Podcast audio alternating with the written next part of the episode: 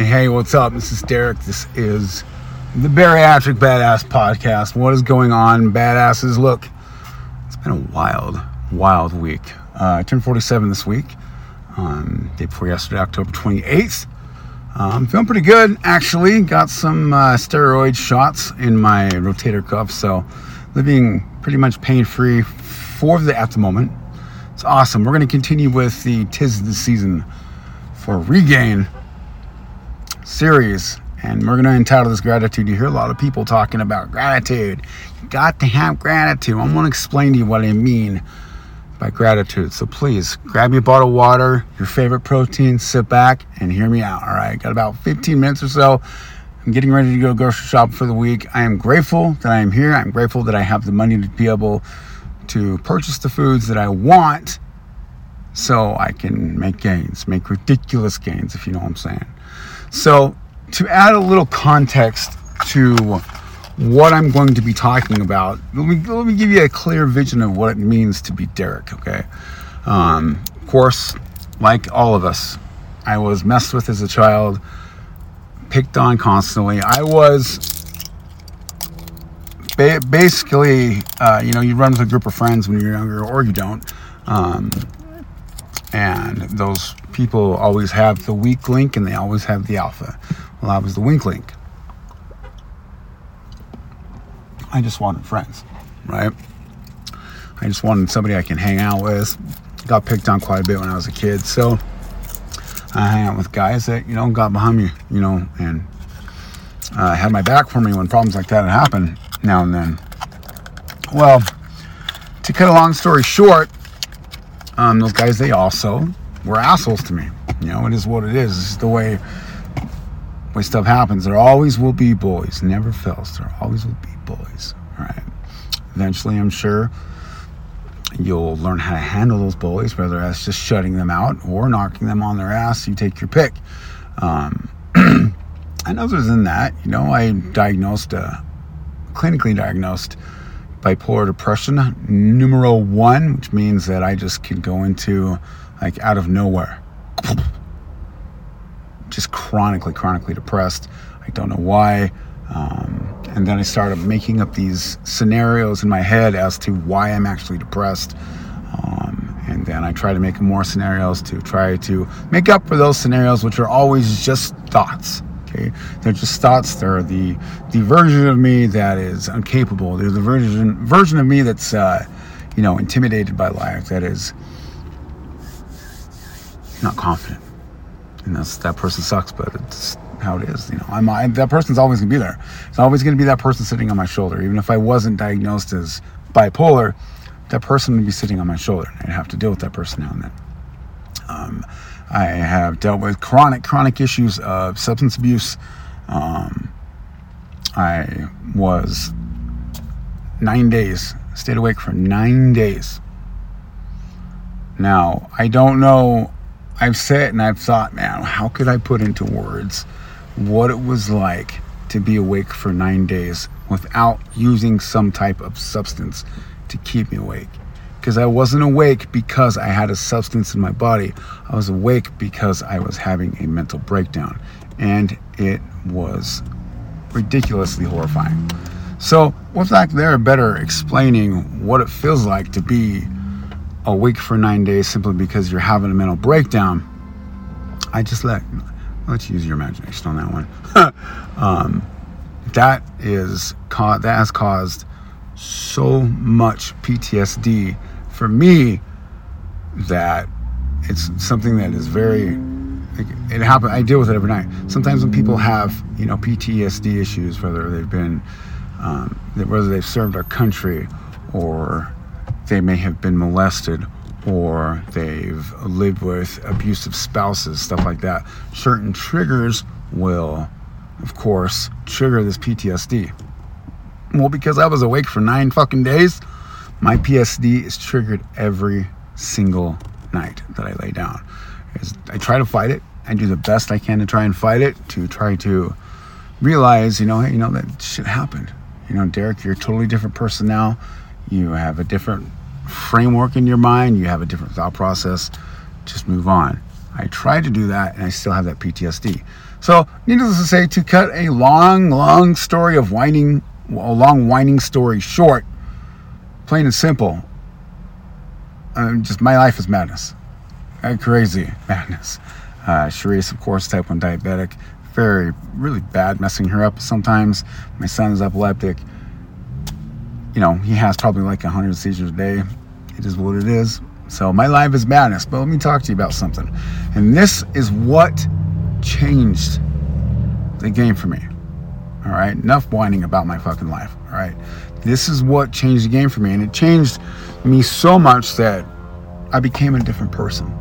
I was more, I was, uh, I was like to be around more. My wife enjoyed, actually, has, in, has been enjoying being more of me like this instead of, oh God, is Derek going to have another fucking breakdown? Or is Derek going to scream and yell for no reason, whatever? She, it's not like that anymore. And that's, that's awesome because I don't like being that person. I really hate being that person, as well as my children too. You know, I'm just fucking walking around in eggshells. Dad works too much, or he's tired, or his body hurts. Man, it's not like that anymore. And I, I, tell you, this is very simple, and it doesn't matter. And I realize when I say I don't know what it means to be you, I do not know what it means to be you. So I don't know what you've been through, but I do know this. Okay, whatever you have been through does not define you. All right, I've been through so much so much as a, as a man, as a 47 year old man. I've been through so much. What I've been through, although it has defined me, it does not define me. You, get what I'm saying with that? Basically, what I've been through has built me to the person I am today. Give me the grit to deal with mental problems, to deal with, uh, you know, rejecting substance abuse and stuff like that. That type of stuff has built grit in me, but it doesn't define me saying, I go forward and I try to deal with mental issues that I'm having in my head, I'm not held back by the fact that I know I'm bipolar, that I know I'm clinically bipolar. I'm not held back by the fact that I know at any second, any moment, one trigger, I'm one trigger away from being a complete fucking depressed, chronic. And this ain't, oh, I'm sad. This is chronic depression.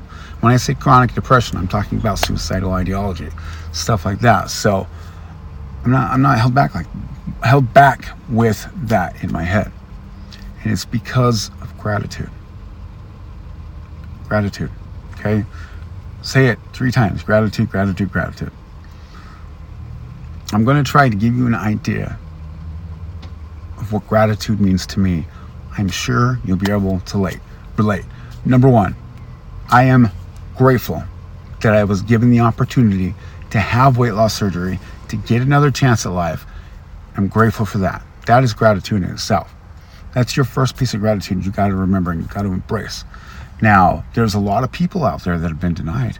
If you go into a large group, wherever, you know, Bariatric Pals is a large, large group, or Bariatric Women's, I think got 70,000 people in that group, and you punch in the search bar, denied insurance.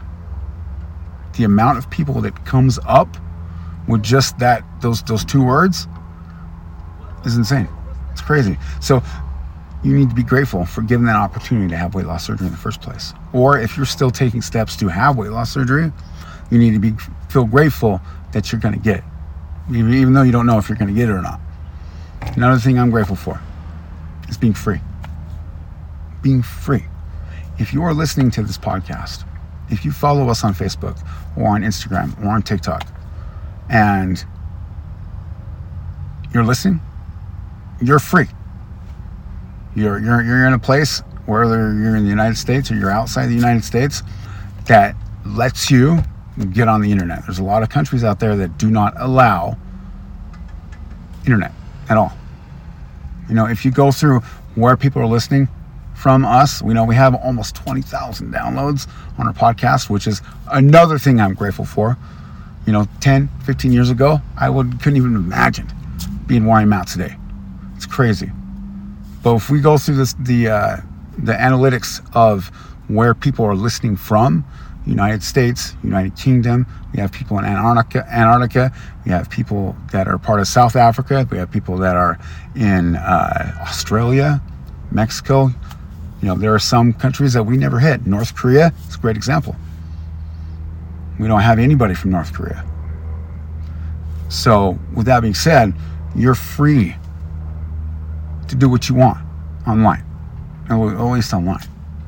I know we have a lot of stuff going on in our country, in the United States right now, or in the world for that matter, that we're a little, our, freedom, our freedoms are being, you know, quote unquote, you know, re- restrained or violated, you know, with the vaccine and the anti-vaxxers and Democrats versus Republicans is just a fucking mess.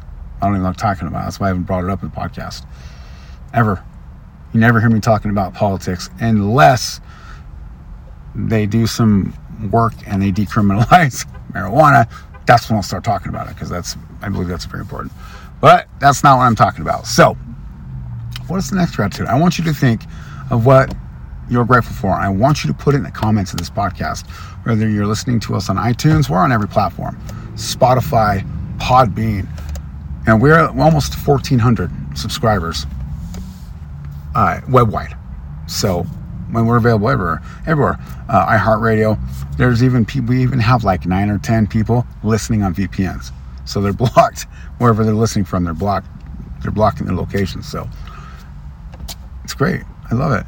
You know, what are you grateful for? What are you grateful for? You know, I'm sitting in my car. I have a fairly new car. I have you know, a good couple hundred dollars, and I'm going to go in and buy the foods that I need for myself, my wife, and my children to be able to live a healthy and productive life. I'm grateful for it. Even if I had 50 bucks to go in and buy enough food for the week, I'm grateful that I have that money. This mindset will change your life. It will change your life. And it's part of the process. This, this gratitude, just this gratitude that I have become, the, the grateful person that I have become for the simplest things has cut my stress in half. Half, straight across the board. Derek's stressed. Derek's got a runs a business. I work fucking 48 hours a week. Sharice, I gotta make sure Sharice gets to school. I gotta make sure Sharice is eating correctly. Our children are eating correctly. Sharice doesn't have to take the bus to school, which drives me literally insane when she has to do that because I'm at work. And you know what? Right there, right down there, down, right down the middle. Stress. Just because I'm grateful. I step out of my car and I put my, my foot on the ground. I feel the, the, the energy and the power from the earth shoot up my legs, through my groin, and up into my heart, and into my chest, and into my brain. I'm grateful. I know it's silly, but you gotta understand you really need to understand just how the simplest changes in your life can lead to absolutely dramatic change. All right, I want to read you something that I found. Uh, it was in a story. It says, Things to remember when you're stuck in your mind. You are not your thoughts. You, excuse me, you're not your thoughts. You are the one who notices them. The more we hold and give attention to these negative thoughts, the longer we stay. You are never alone. Reach out if you're struggling. Do things that you love, even if you don't think that they will help. Right there. Do things that you love. What do you love? What do you love to do? What do you love to do? I love going to the gym, but I can't get there as much as I used to. I love going to the gym. I'm. I, oh, wait. Notification on the watch. I love going to the gym, but I can't work out like I used to because of my injury because of my, the, the ridiculous amount of injuries I have on my body.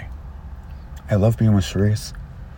I love, as painful as it is for me to sit on my ass in a chair because of my SI injury joint, my SI joint injuries, and sit down and play wrestling with my son on the PS4.